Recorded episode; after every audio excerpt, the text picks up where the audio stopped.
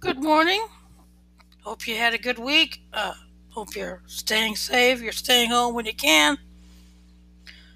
Washing your hands, wearing a mask, and practicing social distancing if you do go out uh, during this coronavirus COVID 19 pandemic. Here's chapter 4 of Strawberry Wine Summer. Regina came home from work to an empty house and a note from her mother telling her that she had to go into the office and would be home late.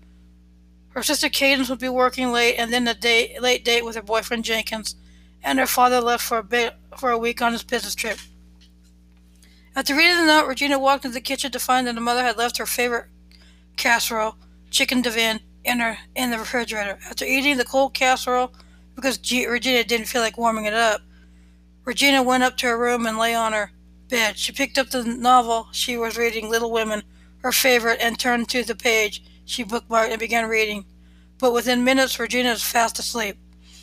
The next morning, Regina woke to find Caden had finally come home, but she was sleeping after her late night with, but her mother had not arrived. Darling mother saw a man's voice picked up.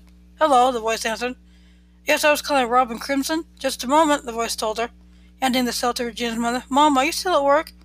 Yes, honey, Regina's mother covered, as she looked at her supervisor and lover. I was tired after working so late, so I just crashed on my desk. Oh, okay, Regina replied. Well, I have plans at the beach today, so I won't be home after work.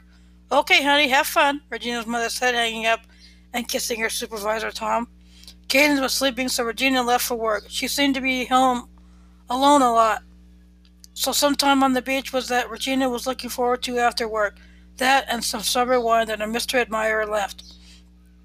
After a hard day's work, Regina drove to the beach. After arriving at the beach, Regina grabbed her bag and walked to her favorite spot, but she was surprised to see Jaden there too. Hello, Jaden greeted her as he extended a hand and helped her sit down on the blanket that was spread out on the sand. I didn't expect, to, expect you to be here, Regina said, surprised. Well, it's my favorite spot too. Come after work, Jaden amused. Noticing that it was Regina's also. Well, let's add it to our picnic, Jaden suggested. Besides, after that swim, I'm famished. Regina spent time with Jaden as they talked on the beach. It was late before Regina said she had to get home for some sleep as she had an early morning. Well, I'm sorry to see that this night end, Jaden said, but we'll, we will have more times together.